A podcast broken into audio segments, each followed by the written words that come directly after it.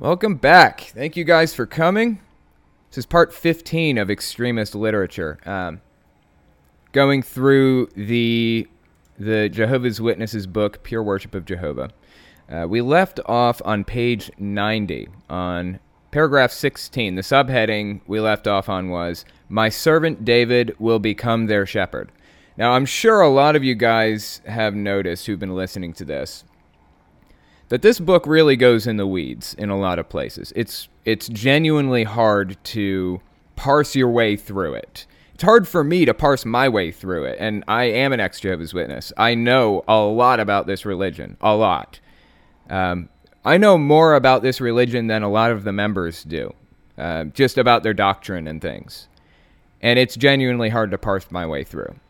But, um, you know, hopefully we'll make our way through and we'll pick up a, a few good bits on the way. So let's uh, let's hit paragraph 16. Here's the first one. It says, Jehovah, the supreme shepherd, deeply cares about the welfare of his sheep, his earthly worshippers. When he entrusts the care of his sheep to human, un- I'm sorry, to human under shepherds. It's a weird phrase I've never heard. Those in positions of authority, he closely watches how they treat his sheep Imagine then how Jehovah must have felt about the shepherds of Israel in Ezekiel's day. Those leaders shamelessly ruled with harshness and tyranny. As a result, the flock suffered, with many abandoning pure worship. Okay. That's interesting. Um, so it says here those leaders shamelessly ruled with harshness and tyranny. Hmm. Under shepherds. I think I'm going to have a lot more to say about that as time goes on. Let's move on to 17. It says, What would Jehovah do? I will demand an accounting, he said to the harsh rulers of Israel. He further promised, I will rescue my sheep. Jehovah always proves true to his word. In 607 BCE, now remember, their timelines are completely fucked up. That is not an accurate date. We know for a fact. In 607 BCE, he rescued his sheep by using the invading Babylonians to strip those selfish shepherds of rulership. Seventy years later, he rescued his sheep like worshippers from Babylon and brought them back to their homeland so that they could restore true worship there. But Jehovah's sheep remained vulnerable, for they would continue under the domination of worldly powers. The appointed times of the nations run for many more centuries. Seventy years later, he rescued his sheep like worshippers from Babylon and brought them back to their homeland so they could restore true worship there. I've mentioned this multiple times in this already, uh, in this series at least. Um, just to mention it one more time uh, Jehovah's Witnesses say that 607 BCE is the date. Uh, what was it? It says in 607 BCE, he rescued his sheep by using the invading Babylonians to strip those selfish shepherds of rulership. So, according to Jehovah's Witnesses, in 607 BCE, Babylon attacked Jerusalem, destroyed the city. And then 70 years later, it was built back up. And they, they based their entire theology off of this. That's how they get to the year 1914 in the first place, saying Jesus came back that year. Um, we know that's incorrect because we have cuneiform tablets, uh, just impeccable record keeping from Babylon, from that time frame.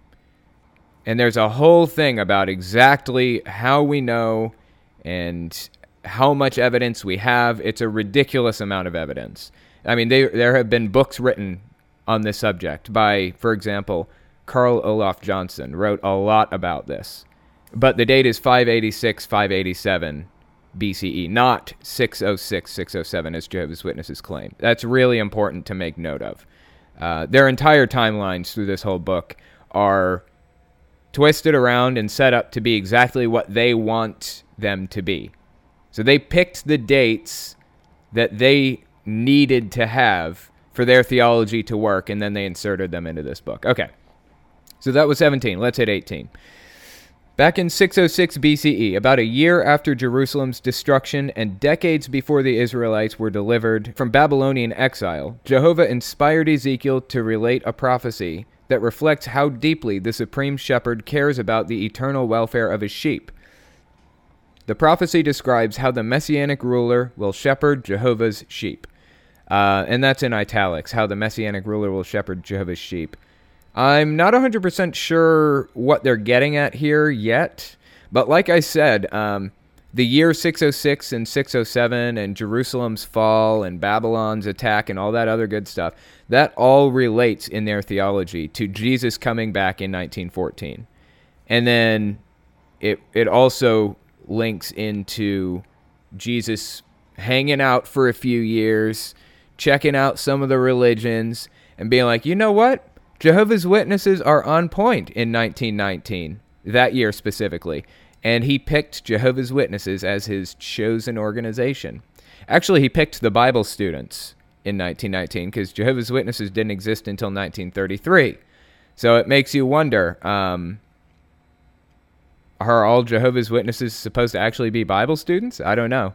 Lots of questions there. Uh, that religion still exists to this day. If you didn't know that, then you should definitely look it up. It's pretty interesting. Anyway, um, maybe I'll do a video on it at some point. Okay, so it says the very last sentence the prophecy describes how the messianic ruler will shepherd Jehovah's sheep. So here's uh, paragraph 19. Uh, and it starts out with italics. It says, What the prophecy says. So I guess that's what this paragraph is supposed to be about. It tells us to read Ezekiel 34, 22 to 24. Let's give it a quick read because it's reasonably short. Um, it says, I will save my flock, and they will no longer be plundered. I will judge between one sheep and another. I will place over them one shepherd, my servant David, and he will tend to them. He will tend them and be their shepherd. Okay, kind of repeating yourself here. Thank you, Bible. I, the Lord, will be their God, and my servant David will be prince among them. I, the Lord, have spoken. Now, I'm sure a lot of Jehovah's Witnesses have noticed me saying, or ex Jehovah's Witnesses have noticed me saying, I, the Lord, instead of I, Jehovah. And uh, just want to make note real quick the reason for that is because I'm reading from the NIV Bible, the New International Version, not the New World Translation. Because I really honestly just do not trust. Um, I don't trust Jehovah's Witnesses' translation of it. I don't know if it was sinister. I don't know if they inserted things uh, in there with bad intentions or not. But I feel like the Bible has been modified. Um, and it no longer represents the author's original meaning. Um, I don't know that any Bible can, honestly, but I can tell you this. I've seen some verses in the New World Translation that have just fit Jehovah's Witnesses' ideology too well. And just so happened to be mistranslations. So, who knows? There's no telling.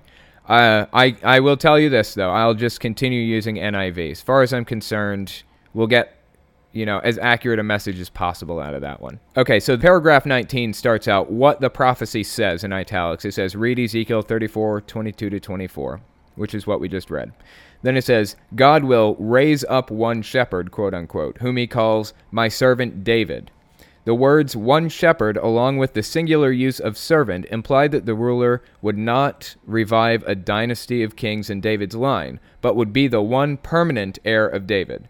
Okay, let me just step back and read that because I feel like there's something here. So it says, God will raise up one shepherd. Okay, you know what? Let me just read the verse again. I will save my flock, and they will no longer be plundered. I will judge between one sheep and another.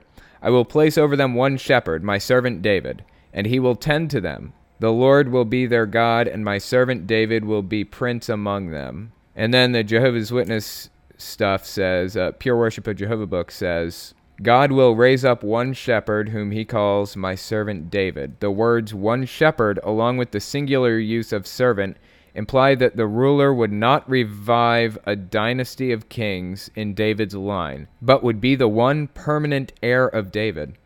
The shepherd ruler will feed God's sheep and become a chieftain among them, quote unquote. Jehovah will make a covenant of peace with his sheep. Blessings will pour down on them like the rains, and they will experience a delightful condition of security, refreshing pro- prosperity, and fruitfulness. Why, peace will prevail not only among humans, but also between humans and animals. Okay, so reading from Ezekiel 34 22 to 24. So it's talking about sheep here. Okay, it's talking about a flock of sheep. I'm going to take it, you know, as metaphor and say that flock of sheep is supposed to be people I don't know that for a fact. I'm just assuming based on you know what I'm reading here. Uh, taking that as the assumption, it says, I will place over them one shepherd, my servant David, and he will tend them. Okay? Uh, and then the book says that the singular use of servant implies that it's going to be a line of people. It's going to be from David's line, not I guess not revive a dynasty of kings in David's line, but would be the one permanent heir of David. Okay, I understand what they're saying here. They're saying the the one person who's to come back and save God's people or whatever. Uh, the person that's going to rule over God's people. That's a better way to put it. The person that's going to rule over God's people isn't going to be one single person. Uh, it's not going to be David, as this says, apparently. It's saying it's going to be a single person, but not David specifically. It's going to be a person in David's line. And who do we know that's in David's line? Jesus. That's who they're talking about. So they've taken this verse, which, as far as I can tell, has nothing to do with any of that. Doesn't relate to Jesus, doesn't relate to any kind of prophecy of any sort, really. Uh, just talking about something different. Uh, Jehovah's Witnesses have taken it upon themselves to prophesy, to interpret the Bible, to act as God's mouthpiece, and prophesy that the Bible says here that uh, Jesus is going to rule over God's people, since he's from David's line. I know they're going somewhere with this. I don't exactly know where they're going, but it's going to tie back into 1914. I'm sure of it. So let's continue on and see what it has to say. Okay, so here's paragraph 20 How the prophecy is fulfilled in italics. So that was uh, what the prophecy says, apparently, the, the last paragraph. This new one is how it's fulfilled. By calling this ruler my servant David, God pointed prophetically to Jesus, the descendant of David, who has the legal right to rule. I don't feel like that's established based on what I've read here. Based on the verses that they've given me to read, I don't feel that it's established that it's Jesus. Maybe it is. I don't know. It's possible. Uh, okay, let's continue. When on earth, Jesus proved to be the fine shepherd, quote unquote, giving his life in behalf of the sheep. But how is he a heavenly. But now he is a heavenly shepherd, sorry. In 1914, God installed Jesus as king and entrusted him with the responsibility to shepherd and feed God's sheep on earth. Shortly afterward, in 1919, remember I was just talking about this a second ago, the newly enthroned king appointed the faithful and discreet slave, quote unquote, that's a Bible term, to feed the domestics. Uh, faithful and discreet slave is basically uh, the governing body, I believe. It's either the governing body or it's anointed people. Um, I think it's the governing body to feed the domestics, and I guess the domestics are just normal Jehovah's Witnesses, typical Jehovah's Witnesses, God's loyal worshippers who have the heavenly or the earthly hope. Okay, so this says shortly afterward in 1919, the newly enthroned king appointed the faithful and discreet slave to feed the domestics, God's loyal worshippers who have the heavenly or the earthly hope. So, people who have the heavenly hope, quote unquote, are anointed people. Those are people who, once a year, when communion for Jehovah's Witnesses rolls around, only anointed people eat the bread and drink the wine. Uh, my, basically, every Catholic eats the bread and drinks the wine if you're confirmed, I think. But with Jehovah's Witnesses, just anointed people, it's 144,000 people. We, they have not reached 144,000 people yet. I think they're uh, they were counting at one point, but now I don't really think that the numbers are public. But it's based on what you feel. If you think you're anointed, then you're kind of put through these questions, and they determine if you're actually anointed or not and and then they they say okay and you eat the bread and drink the wine at the next memorial which is basically like their easter. It changes from year to year based on the jewish calendar but anyway. So uh, it says here god's loyal worshippers who have the heavenly or the earthly hope. So that means the faithful and discreet slave doesn't cover all anointed people because the faithful and discreet slave is looking out for the heavenly the people who have the heavenly hope also. So I guess that would mean the governing body members, the faithful and discreet slave. And basically, what the book here is saying is in 1914, God installed Jesus as king. And then in 1919, Jesus picked Jehovah's Witnesses or the you know the rulers of that time as the faithful and discreet slave to provide quote unquote spiritual food for the members. Um, and then in 1933, I think there was a hostile takeover by Joseph Rutherford, and he fired a bunch of people and took everything over and changed the name, banned beards because he didn't want anybody reminded of the founder who had a big bushy beard.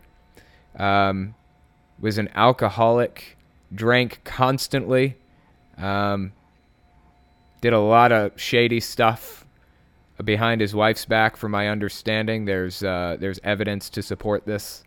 So anyway, this is the guy who was picked by Jesus, FYI, just so you know.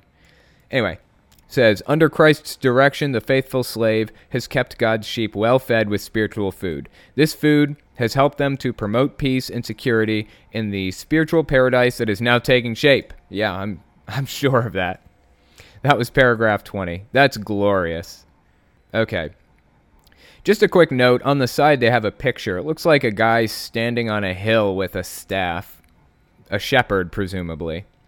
And it's got some sheep, and it looks like sheep, but it, it appears that one of them is a goat. Maybe I just can't, maybe I don't know how to identify goats by cartoon drawing. I don't know. Maybe I'm just bad at it, but they have a whole thing about goats. Jehovah's Witnesses do. Don't even get me started. Uh, okay, so this is uh, that was paragraph 20. Here's paragraph 21. It says, "What do Ezekiel's words about a covenant of peace, quote unquote, and rains of blessings mean for the future? In the coming new world, Jehovah's pure worshippers on earth will experience to the full the blessings of the covenant of peace." In a literal, global paradise, faithful humans will never again be threatened by war, crime, famine, sickness, or wild animals. Are you not thrilled at the prospect of everlasting life on a paradise earth where God's sheep will dwell in security? Uh, so it says, where God's sheep will, quote, dwell in security with no one to make them afraid, unquote. Um, that's super interesting. This is really, really interesting to me, what they're saying here. First of all, I want to point out they said with a prospect of everlasting life. So I talked to my mom about this year when I was little. This is probably 20 years ago when I was 9 or 10. Asked her about it, about everlasting life, and I was like, what if people choose to not love Jehovah in the new system? What if they're like, you know what, I don't want to do this anymore? And she said, it's everlasting life there's a difference between everlasting life and immortality. The angels are immortal, ostensibly, I guess, according to her. God is immortal. Humans in the new system, quote unquote, the as they're putting it here, the global, literal global paradise. Humans in the literal global paradise, they aren't going to be immortal. They're going to have everlasting life. So if they choose not to follow God or whatever, then they can die. Uh, that, according to my mom, like I said, I don't know if that's official doctrine, but I do notice that they refer to people in paradise as having everlasting life. Jehovah's Witnesses do. Never immortality, for example. Um, I don't know if there's anything to that or not. It's just something to think about. Kind of interesting. Uh, something else I wanted to point out about this paragraph so it says, in a literal global paradise, faithful humans will never again be threatened by war, crime, famine, sickness, blah, blah, blah, right? That is one way in which Jehovah's Witnesses differ from a lot of other religions. Uh, so they think that there's going to be a global paradise, not that everyone's going to get to go to heaven. So in most, say, Methodist or Baptist or Catholic or whatever, they feel like they feel like most people are going to go to heaven when they die. That is not the same with Jehovah's Witnesses. Only 144,000 anointed Jehovah's Witnesses are going to go to heaven. So the timeline works like this. You got the Great Tribulation, that's when all the governments go and attack people, right? They go and attack Jehovah's Witnesses specifically. They're trying to take them out. And then after the Great Tribulation um, is Armageddon. So what happens is uh, Great tribulation, and then that that's when Jehovah's people are attacked by earthly governments, and then Armageddon takes place, right? And at the very start of Armageddon, all of the anointed people who just believe they're anointed, the 144,000 people, they're just raptured to heaven like that as soon as Armageddon starts. And from that moment on, it's supposed to be God's war.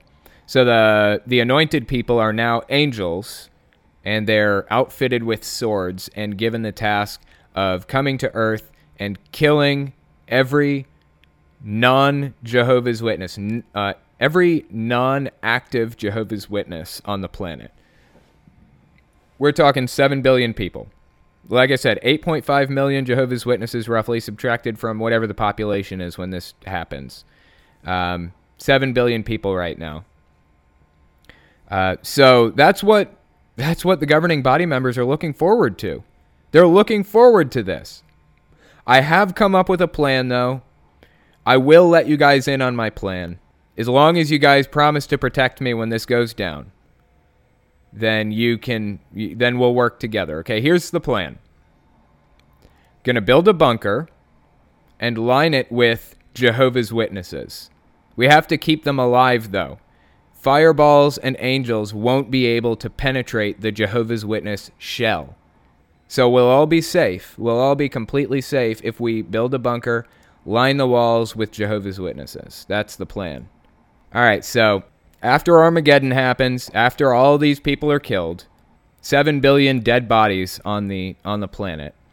Next what happens is Jehovah's Witnesses, the living active ones, are tasked with helping people resurrect basically. So God's going to be resurrecting Jehovah's Witnesses who died. And uh, from my understanding there's going to be a resurrection of the faithful and the unfaithful. So if you die in Armageddon, you're fucked. That's the bottom line. You're fucked. You're not coming back. But if you died before Armageddon and you didn't have a chance to hear about the good news or whatever, God will raise you up. You'll have an opportunity to hear him out and and come to his side or whatever. So the the surviving Jehovah's Witnesses will be tasked with helping them acclimate to the new surroundings helping them get resurrected and figure things out, figure out what's happening. And then they're going to be tasked with burying the evidence of God's genocide. They're going to be tasked with burying the dead bodies, all 7 billion of them. And what they can't manage to bury, birds will will eat. That's what Jehovah's Witnesses believe. I'm saying that in a factual way, as factual as I can. I'm not trying to make it sound any better or worse than it is. That's just what they believe. Um, so take it for what you will. Uh, then they live in a paradise, and then Satan is released for, I think, a thousand years and allowed to tempt people from then on. And those who are tempted at the end of the thousand years are killed. Satan is killed again, finally. I guess Satan's killed finally. And then everybody lives happily ever after. That's their belief. I don't know. It's kind of crazy. Yeah, okay, so that one was 21. Let's hit 22. What can we learn from the prophecy? Is in italics. Like his father, Jesus deeply cares about the welfare of the sheep. The shepherd king sees it I'm sorry, the shepherd king sees to it that his father's sheep are well fed spiritually and that they enjoy peace and security in the spiritual paradise. How reassuring is it to be under the care of such a ruler? Those uh, those serving as under shepherds, which I assume under shepherds are like elders and circuit overseers and things. Anybody that's not Jesus, but still in the hierarchy of Jehovah's Witnesses. Those serving as under shepherds need to reflect Jesus' concern for the sheep. Elders are to shepherd the flock willingly and eagerly, and to be examples that the sheep can imitate. Never would an elder want to mistreat one of Jehovah's sheep. Remember Jehovah's words to the harsh shepherds of Israel in Ezekiel's day I will demand an accounting. The supreme shepherd keeps a close eye on how his sheep are treated, and so does his son. Okay, well, that's nice. I mean, they're they're putting a message in here to Jehovah's Witness elders. You're responsible if you screw somebody over. uh, you're responsible to Jehovah, so keep that in mind. Problem is really Jehovah's Witnesses' rules about things. That's really what I have the issue with. Now, I know that there's corruption among the elder body. There's going to be corruption in anything, really, honestly. I mean, in just about any anything. Uh, politics today is just rife with corruption. I was just talking about this earlier. There's corruption everywhere.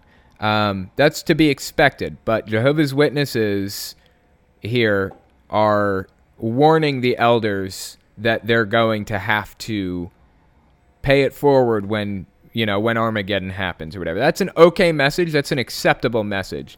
What I have an issue with is Jehovah's Witnesses policies in the first place, the ones that the elders are enforcing. I don't know that I can completely blame the elders uh, for the policies that they're enforcing here. I mean, they do some really messed up stuff in defense of the Watchtower Society. But honestly, I did too. Didn't we all do some messed up stuff? I shunned my brother for 10 years. 10 years. That's time I'll never get back. My siblings shunned me for years. My mom is still shunning me. We've all done terrible things for the Watchtower Society, for Jehovah's Witnesses. Well, all of the ex Jehovah's Witnesses at least have. Are we really to blame for that? I don't think so. I think it was undue influence. I don't believe I don't feel like I can take blame for that stuff. I can make up for the harm that I did, which is what I'm doing now, which is what all of you are doing now by learning about this stuff, by listening to people's stories, by talking about your own stories. That's that is how you make up for what we did in the past. That's how it's done. By talking about it, by not defending this stuff, by calling it out when you see it now. But yeah, I, I can't blame the elders really. Uh, some of this stuff is certainly the elders' fault. Some of the things that they do is pretty crooked. But I blame Jehovah's Witnesses, the religion, not the people. Uh, there's one more thing I wanted to touch on about this. It said up top here. Um, the shepherd, uh, the shepherd king sees to it that his father's sheep are well fed spiritually and that they enjoy peace and security in the spiritual paradise. I find it interesting that they said that. Um, what they're saying here is that Jehovah's Witnesses, the religion, or you know, the governing body, the faithful and discreet slave and stuff, they see to it that uh, Jehovah's Witnesses have lots of literature to read, basically. Lots of spiritual food is what they call it. What's interesting about that to me is the fact that they've started cutting back on their releases recently in just the past few years. They when I was in it, they were releasing I think it was the Watchtower was um, on the 1st of the month and the 15th of the month, they'd release a Watchtower and an Awake twice a month. I feel like yeah, that sounds right. They'd release one every month. Or I'm sorry, they'd release a watchtower and an awake twice a month. And now I think it's once a month. And they came out with a study edition, uh, which is kind of not public. So you just, when you're going knocking on doors, you pass out the public version of the watchtower and the awake, if the awake even still exists. I'm not even sure anymore. And when you're at the Kingdom Hall, you just read the you read the study edition of the Watchtower. That's not handed out to the public it's easy to get your hands on right now, but they have created this pipeline of information that's not public. And that's, I've said this before, that's a step down the wrong road. Creating a pipeline of information that's safe from the public eye is a step down the wrong road for any religion. Bottom line where uh, uh, you know a system where you can give information to members all members not just you know people in the hierarchy who are trying to do their jobs. I mean every member indiscriminately as long as they're a member private information for all of them. Uh, that is one sign of a cult if i've ever seen it. Anyway. Okay. So the next subheading is called david my servant will be their chieftain forever. Wow. We we're moving pretty slow. I've been talking a lot tonight, I guess. So this is uh, paragraph 23. It says, Jehovah wants his worshippers to serve together in unity. In a prophecy about restoration, God promised that he would gather his people, representatives of both the two tribe kingdom of Judah and the ten tribe kingdom of Israel, and reunite them as one nation, as if causing two sticks to become one in his hand. In a fulfillment I'm sorry, in a fulfillment of the prophecy, God restored a united nation of Israel to the promised land in 537 BCE. That's an incorrect date as I've mentioned. But that unity was only a token of a far grander and more lasting unity to come.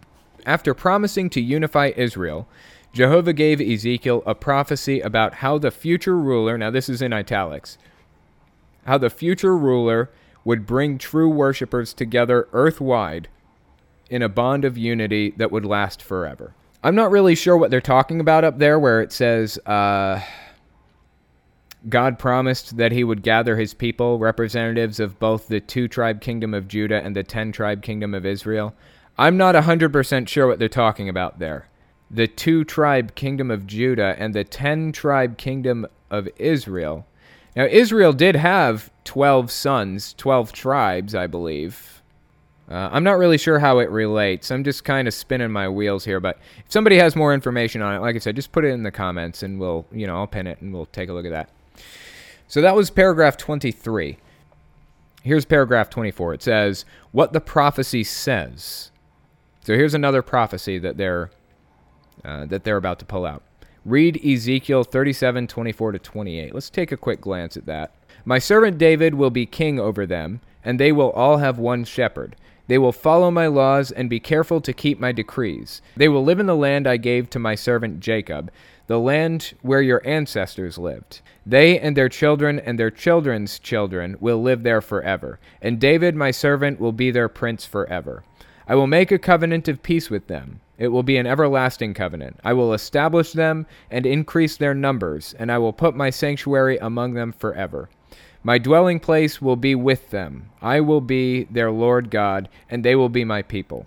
Then the nations will know that I, the Lord, make Israel holy, when my sanctuary is among them forever. Okay, so here's what they say about those verses. Jehovah once again refers to the messianic ruler as my servant David, quote unquote, one shepherd and chieftain. But now Jehovah also calls this promised one a king. What will this king rulership be like? His rule will be permanent in italics. The use of the terms forever and eternal suggests that there will be no end to the blessings of the king's rule. Uh, this is in italics now. His rule will be marked by unity. Under their one king, loyal subjects will follow the same judicial decisions, and they will dwell on the land together. And here's italics again. His rule will bring the king's subjects closer to Jehovah God. Jehovah will make a covenant of peace with these subjects. Jehovah will be their God, and they will be his people, and his sanctuary will be in their midst forever. So, once again, Jehovah's Witnesses, or more accurately, I guess the governing body kind of, are extrapolating from these verses. They are prophesying and trying to tell the people what God meant when he wrote this stuff down. Of course, personally, I don't believe that God had any part in the Bible, if there is one at all. I think it was just, you know, a bunch of guys writing stuff down and, you know, and it has no real significance past that. Um, but you know they're trying to extrapolate and they're trying to uh, prophesy and and give these people information that isn't there to begin with. So they're taking these verses and reading into them further than the the authors intended, uh, ostensibly, uh, presumably. Uh, they have a history of doing that with lots of different verses. Another thing Jehovah's Witnesses like to do is they like to take a verse from different books of the Bible and cram those verses next to each other and read them as a single verse and then say, look at that. See what the Bible says? They do that all the time. I'll give some examples at some point in, uh, like, on my main channel or something. Okay, so that was 24. Here's 25. How the prophecy is fulfilled. In 1919, remember this is the year Jehovah's Witnesses believe that Jesus picked them as the God's chosen religion. In 1919, faithful anointed ones were united under their one shepherd, the messianic king Jesus Christ.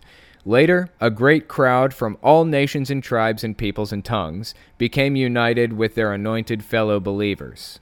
Ooh, this is getting interesting. Together, they've become one flock under one shepherd.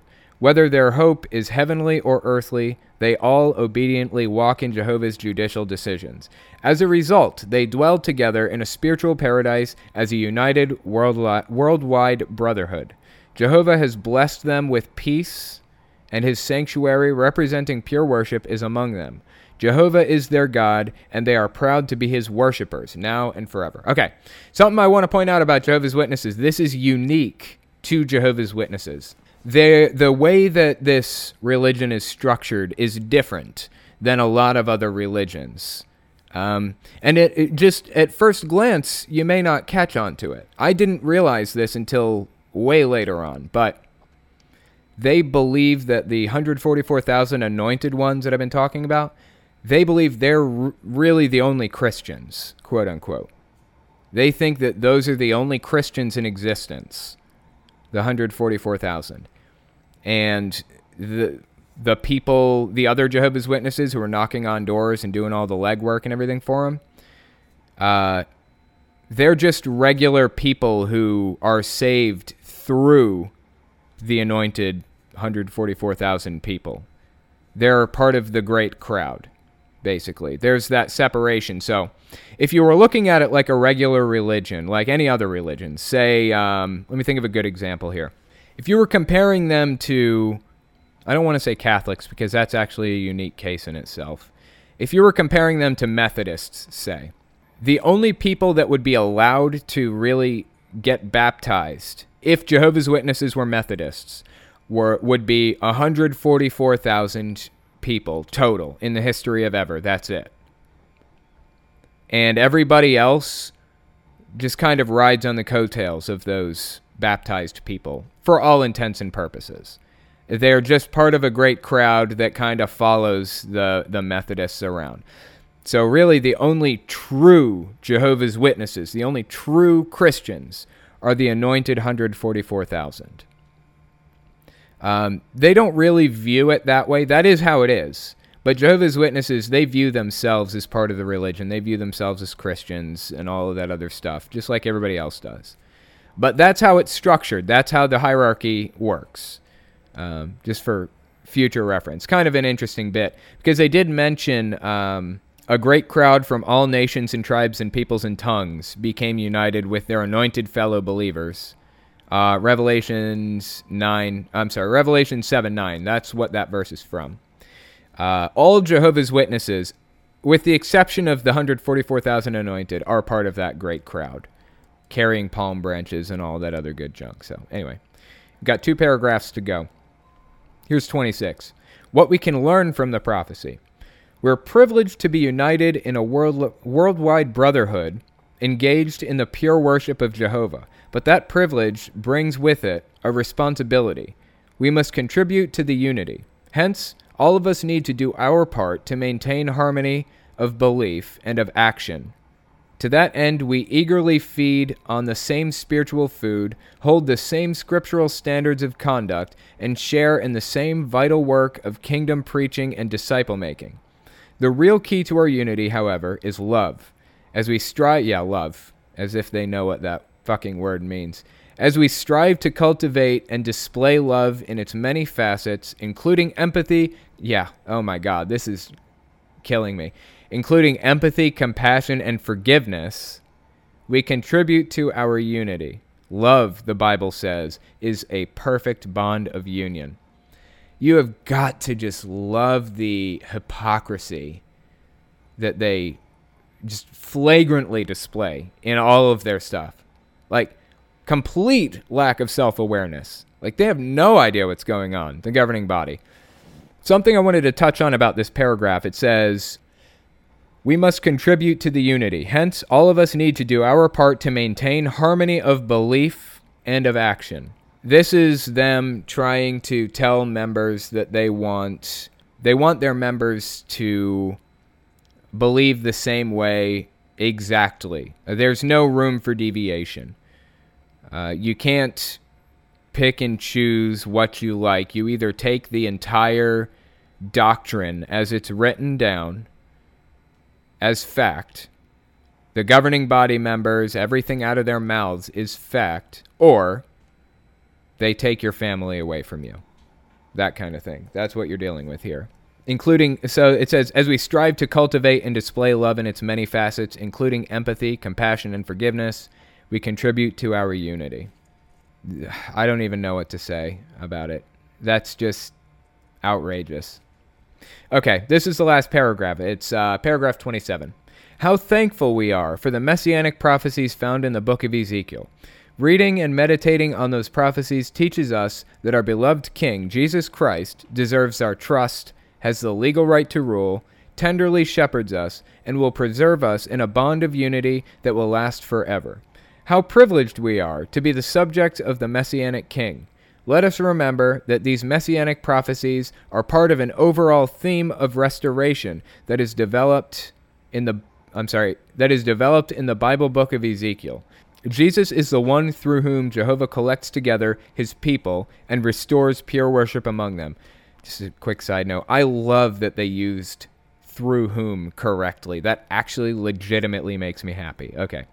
In the following chapters of this publication, we will examine that thrilling theme of restoration and how it's developed in the book of Ezekiel. In the following chapters of this publication. Interesting. So that's the end of this chapter. Um, that was the end of chapter 8. Yeah, that's that's that's really fascinating to me. Just this whole chapter was really really interesting, especially the last half of it. Um, they really reveal their how out of touch they are with everything. So I don't know exactly how involved the governing body is, like what their level of involvement is in the writing process, but I do know that they're heavily involved in it. I know that they went through the Bible book of Ezekiel and took notes, all of them. I think there are like seven of them or something. They took notes, they discussed it, they worked out what they think each thing means, and then they sat down and they wrote out this whole thing about it. And then they sent it to the writing department. The writing department did what they did with it. That's my understanding of it.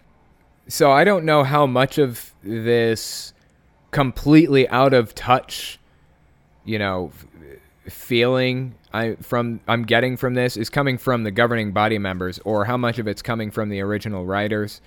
But whoever wrote this, it, it, it just feels completely out of touch with reality, with what's happening around them. Like they, they live on this cult compound uh, in Bethel, separated from regular society completely. They don't interact with regular society at all, except for when they're going and knocking on doors to spread the word. I don't even know if the governing body members do that or not.